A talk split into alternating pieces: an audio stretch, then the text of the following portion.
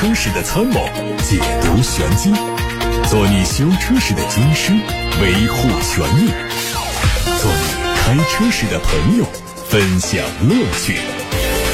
调频九二七，傍晚六点半，董涛说车，只和车友在一起。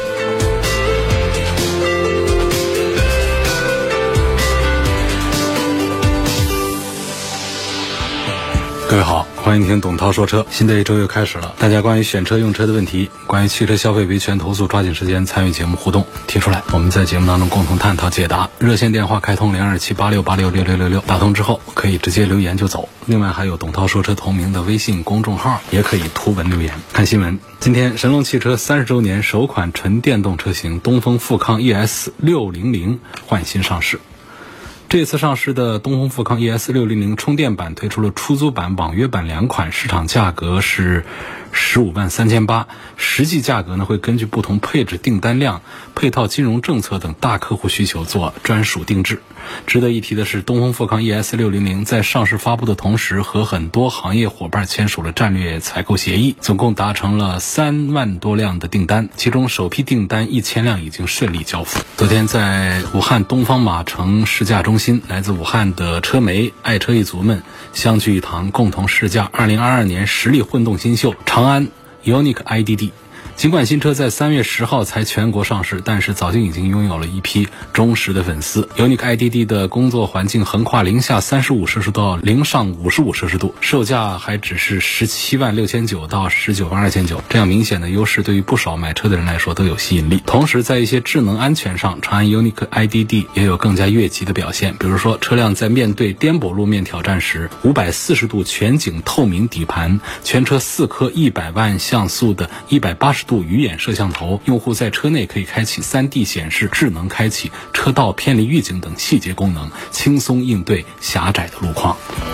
三月二十六号到二十七号，广汽丰田全新 TNGA 中型 SUV 威飒正式到店上市，用户可以随时前往广汽丰田各家 4S 店，通过实车体验试驾来感受威飒的新豪华魅力。威飒历经四代锤炼二十五年的进化，在品牌基因之上，威飒融合轿车的舒适性和 SUV 的实用性，为注重享受高品位生活重新定义出行。新车搭载 TNGA 2.0升和2.5混动两大动力，提供两种。四驱推出豪华版、尊贵版、至尊版六款车，售价区间是二十一万六千八到三十万三千八。目前抢订成功的首批订单客户中，双擎订单的占比高达百分之五十三，顶配四驱订单占比高达百分之四十七。油价飙升的时代，威飒双擎车型备受用户认可，正在开创中型 SUV 新豪华消费的潮流。日前，广汽三菱第一款纯电动 SUV 阿图科正式上市。它推出先锋版和硬核版两款，补贴后的官方指导价是先锋版十九万九千八，硬核版二十二万九千八，并且同步推出了丰富的车主购车权益。阿图科以线上发布会的形式同广大消费者见面，多屏幕加全息投影、激光镭射等多重技术手段都有应用，打造了沉浸式的高科技视听盛宴。当红演员歌手魏晨。亲力加盟发布会，向消费者传递了更多的车型乐趣。作为广汽集团和三菱汽车第一款新能源合作车型，阿图科融合了三菱汽车的全球化设计语言、广汽三菱的专业制造工艺以及广汽集团在新能源领域的先进技术，开启了五加二纯电新生活。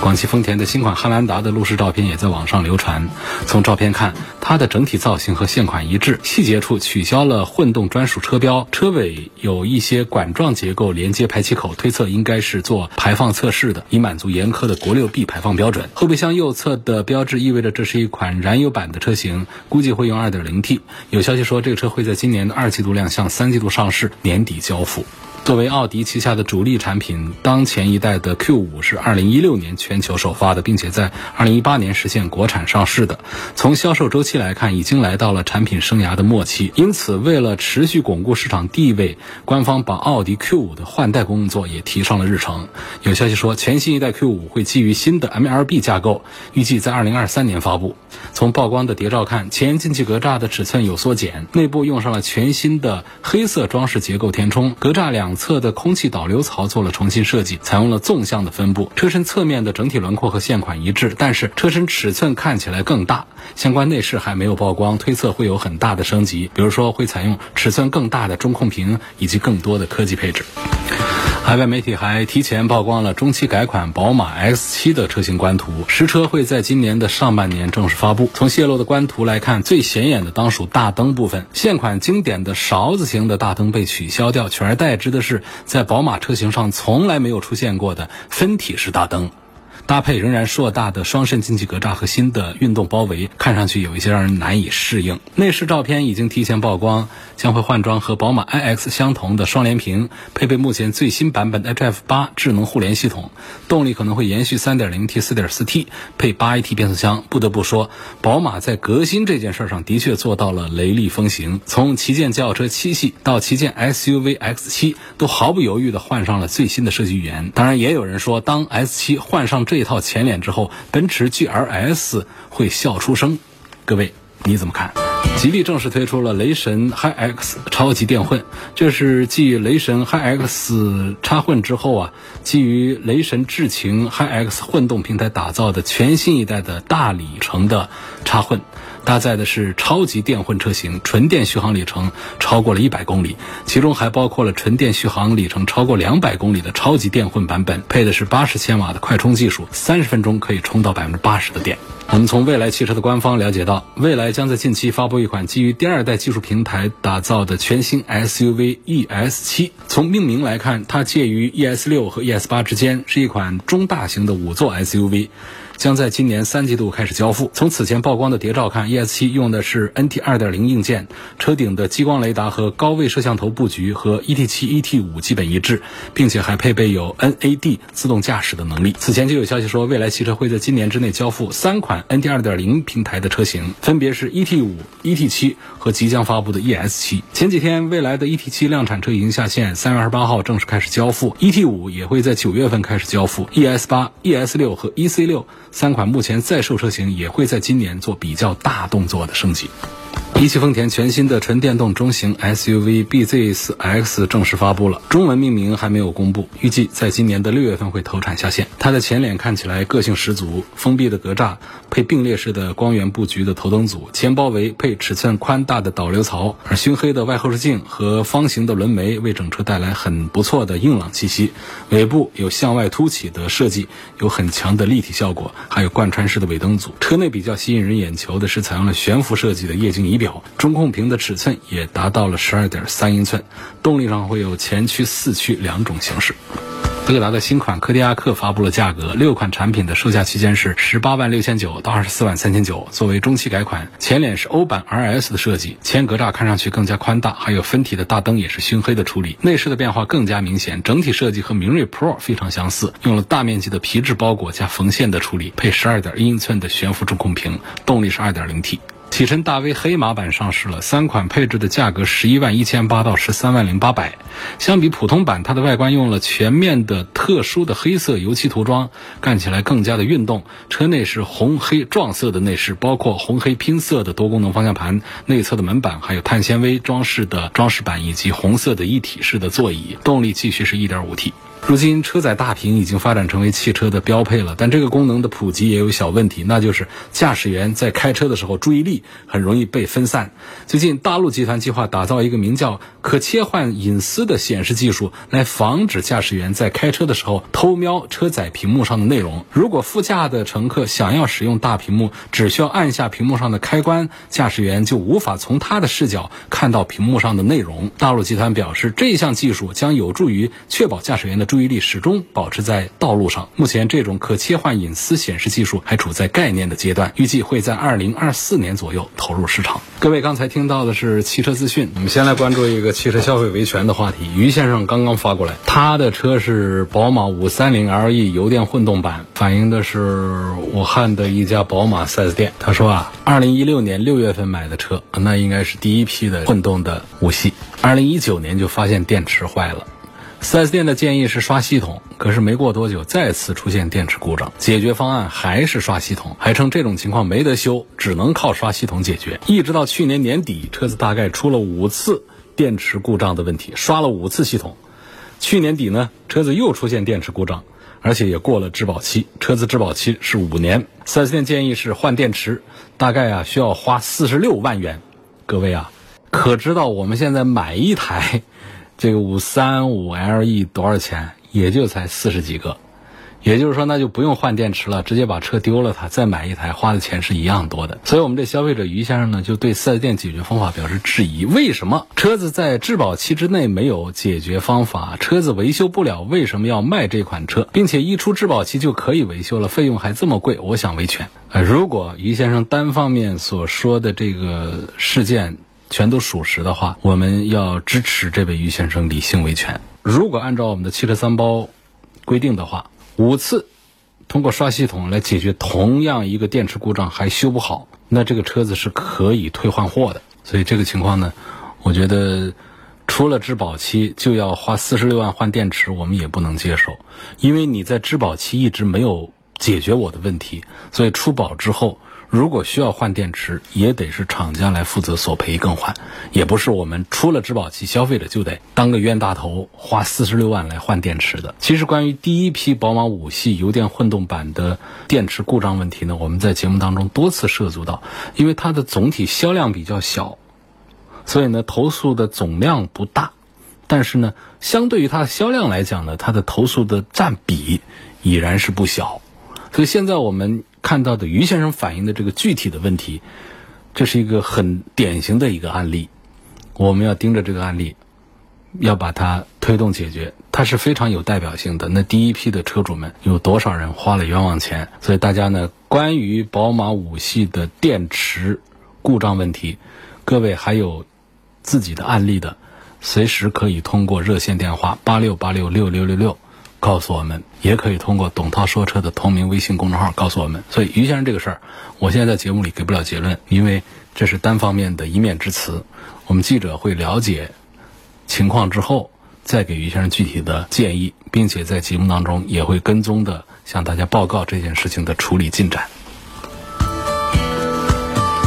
有位网友在微信公众号后台说：“涛哥，给我推一下纯电动的车，上下班用，日行九十公里，这个里程啊，油车很肉疼啊。是啊，现在油价涨得贵离谱，但是呢，就是你没有说一个价格的范围，你让我怎么给你做推荐呢？应该说，这个纯电动车日行九十公里的话呢，一般的车它都是可以胜任的，一天一充，一天一跑。”那肯定是没问题，甚至我们很多车，像你每天跑九十公里，也可以跑几天充一次电，这都没问题。但是你要给一个价格的预算方向给我，你要花一百多万来买，这钱也花得出去啊。那保时捷的 Taycan 这个纯电动的车一百八十万啊，当然它的低配的是八十几万。然后我们还有两万多块钱的那个老头乐，不也是纯电动车吗？就是你得给一个大概的预算方向啊，好说。下一个话题呢？他说最近呢，刚刚订了一台一汽丰田的荣放，这个车呢就是两驱的十七万五千八的版本。今天偶尔在网上看到有人说，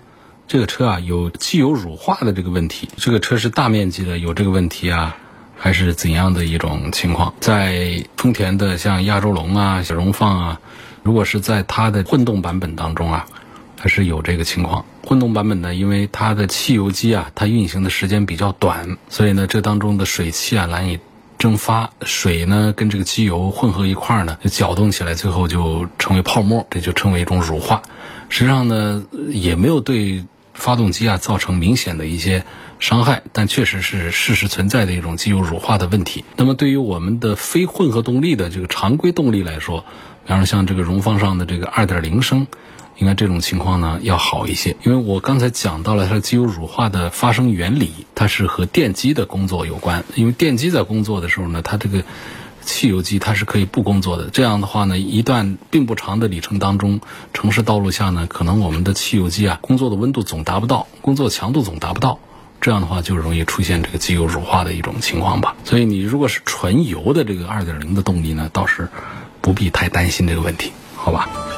下面有个朋友问：三款车，奥迪 A 四四零 TFSI，宝马的三二五运动耀夜版，奔驰的 C 二六零运动版，哪一个值得入手？我想要性价比高一点，动力好一点，故障率低一点，这三个方面来考虑。你要说从性价比高一点、动力好一点都来讲的话呢，那首先恐怕得把奔驰的 C 二六零把它给淘汰掉了。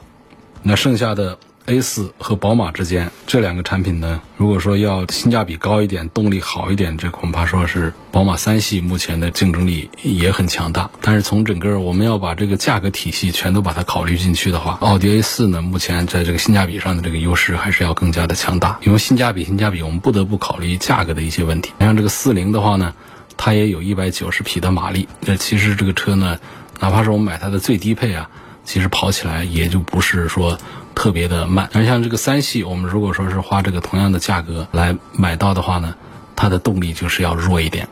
啊，同样价格我们买到的也是 2.0T，但是它的功率啊，包括实际提速的数据啊，就要更差一点，中间的差异估计得有个秒瓦钟的提速的这种效果，包括在配置上，因为从品牌的排序上讲呢，奔驰、宝马和奥迪嘛，因此呢，在这样的一个品牌排序之下呢，他们同档次的产品当中呢。通常就会出现宝马的性价比比奔驰的高，奥迪性价比比宝马的高，这是一个很正常的一个排序的规律了。下一个话题，最近在本田思域和领克零三之间纠结着，一家三口用车，打算长期持有，考虑经济实用性、后期保养，我不知道选哪个好。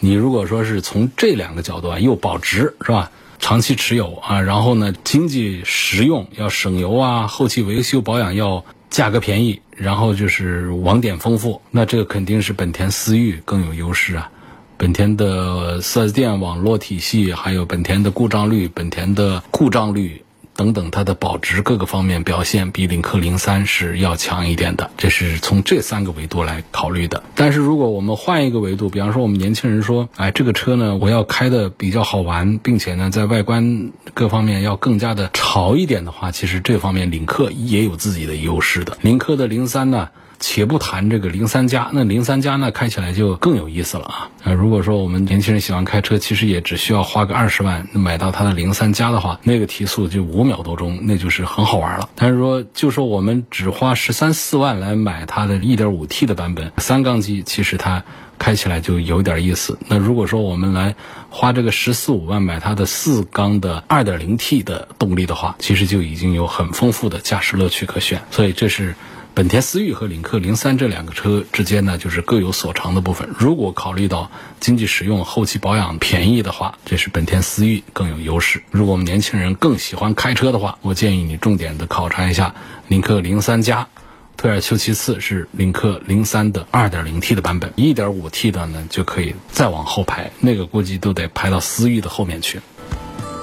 刚才向我们投诉宝马油电混动的于先生啊，给我补充发来了信息。他说我有所有的维修记录，还有和 4S 店沟通的全程的电话录音，以及他们面对面沟通的录音，里面他们都承认错误。然后呢，我也愿意跟节目组一起去店里去调查沟通。好，于先生这个投诉啊，是一个很好的案例啊，我们会尽快的跟于先生一起。把这个事情推动解决。前面有个朋友问到想买一个新能源车，没有说预算。现在他发来一个信息，他说我想买那个车呢，预算是在十二万元左右，比较注重舒适性和操控性。这个你注重不了这些啊。电动车呢，通常来说，尤其是在十几二十几万，它想又讲究舒适性和操控性，它不讲。它主要讲就是这个车子呢，它。能够续航稍微的长一点，安全配置啊不是那么的吝啬，做的还有点漂亮，这个就可以了。而且电动车整个的概念呢，跟我们普通车它都不一样了，它不会太注重这个底盘调的怎么样啊，动力的这种表现怎么样啊，它可能更多的是那种便于我们出行代步使用的这种感觉。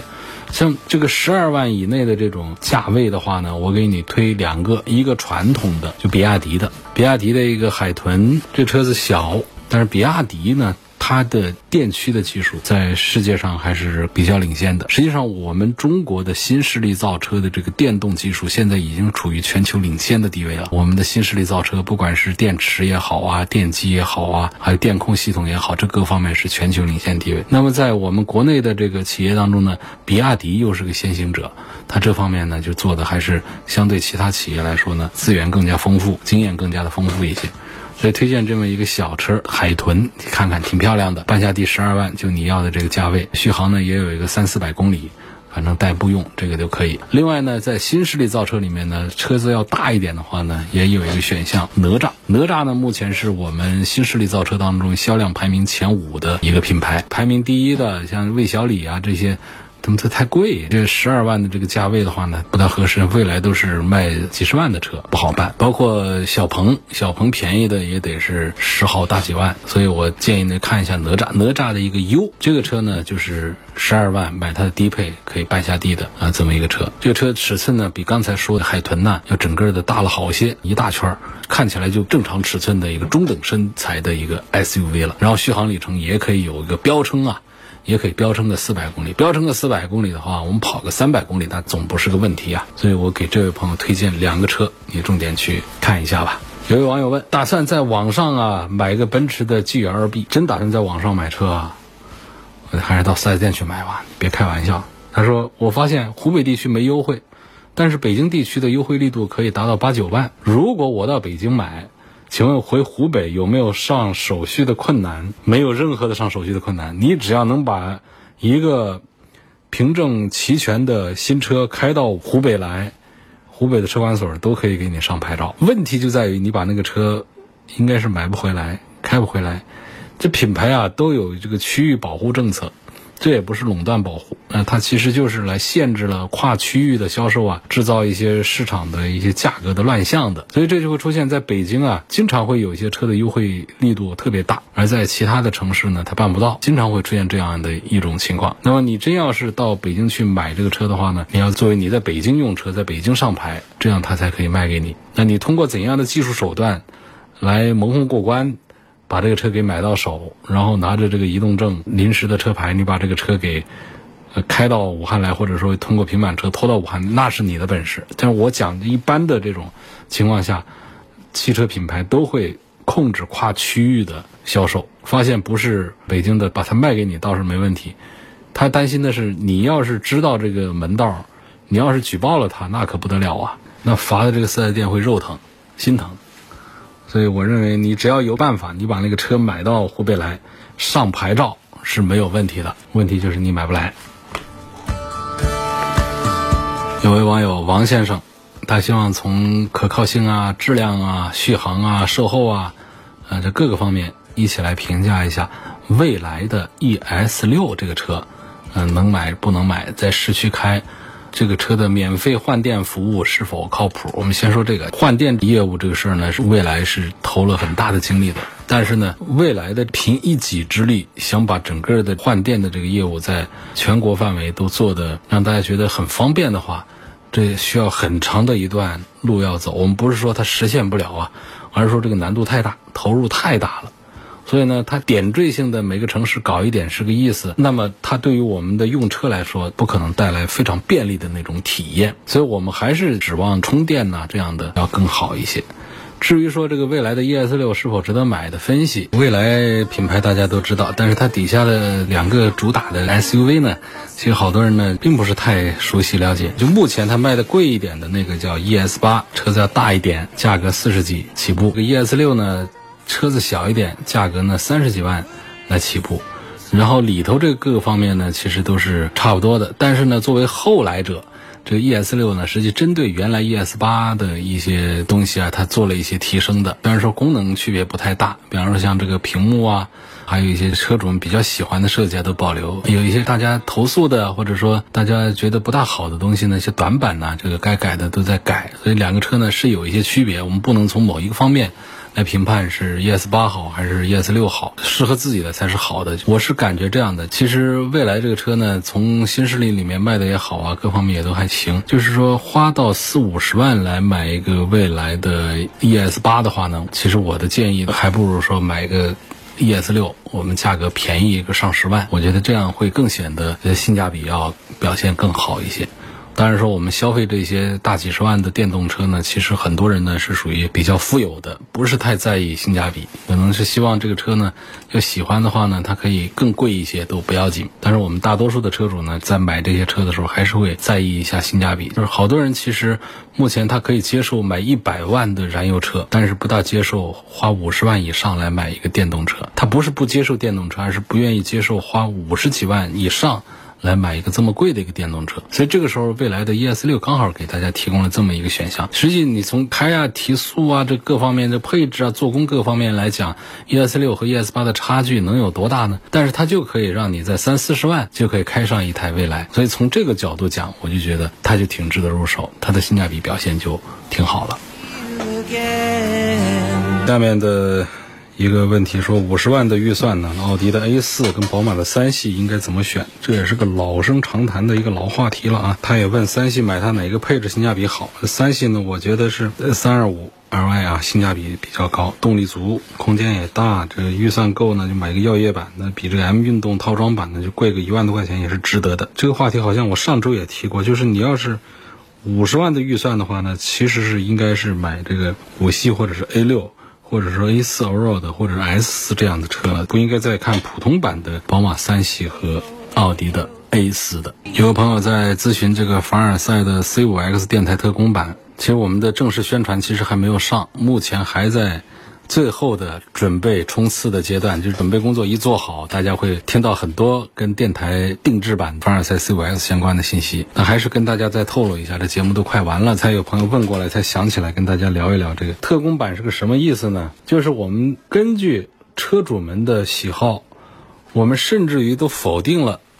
这个厂家现在的配置单，觉得那配置单你做的不科学。你要么呢，有些配置呢，有的你得去买高配才行。你要是说为了节省一点买车的钱呢，我们买它一个低配呢，有一些配置又没有。这种情况下呢，我们就说到生产线上去，我给你下订单，来订一批该要的配置咱就要，不要的配置咱就不要。那重点的配置，比方说。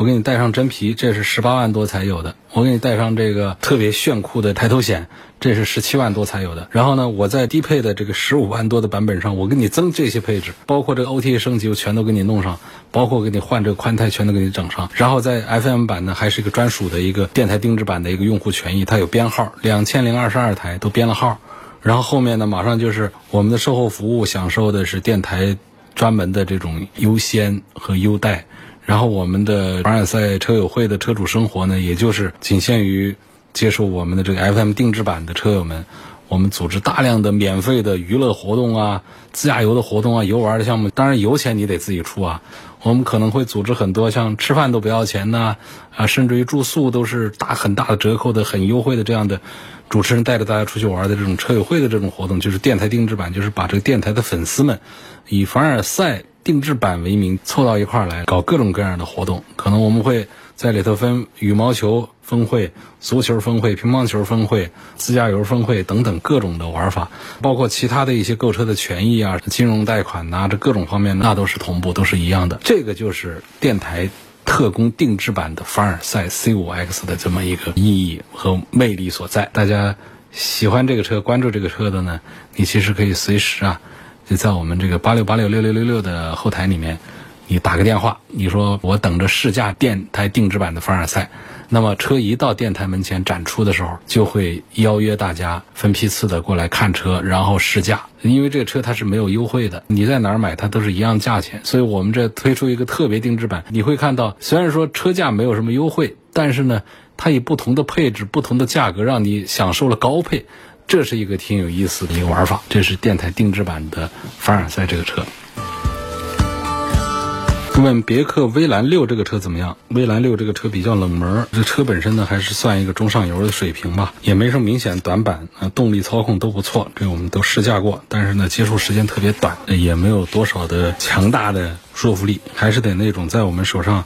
得是一两个星期的这种试驾以上的，我们可能说的话底气要更足一些。这种都是试驾会上，甚至有的时候就几分钟的几圈开一下的，说的底气不大足。反正就是感觉呢，动力操控都还行，整体在欧美传统车企里面算是比较不错的。但是说你跟这个丰田呐、比亚迪啊那些品牌来比的话呢，它的整体配置啊、什么性价比啊。都没有太多的优势。另外呢，据我们有些车主反馈说，它这个纯电的冬季的续航里程比较着急，说这个混动车型更值得买。我也不知道，反正 我也不是车主，我也没有深度的体会试驾啊。反正感觉，就我们传统车企往往有时候造一个电动车出来的话呢，它其实在这个技术积淀这各个方面，就是在传统领域这一块，还是有自己的优势所在的。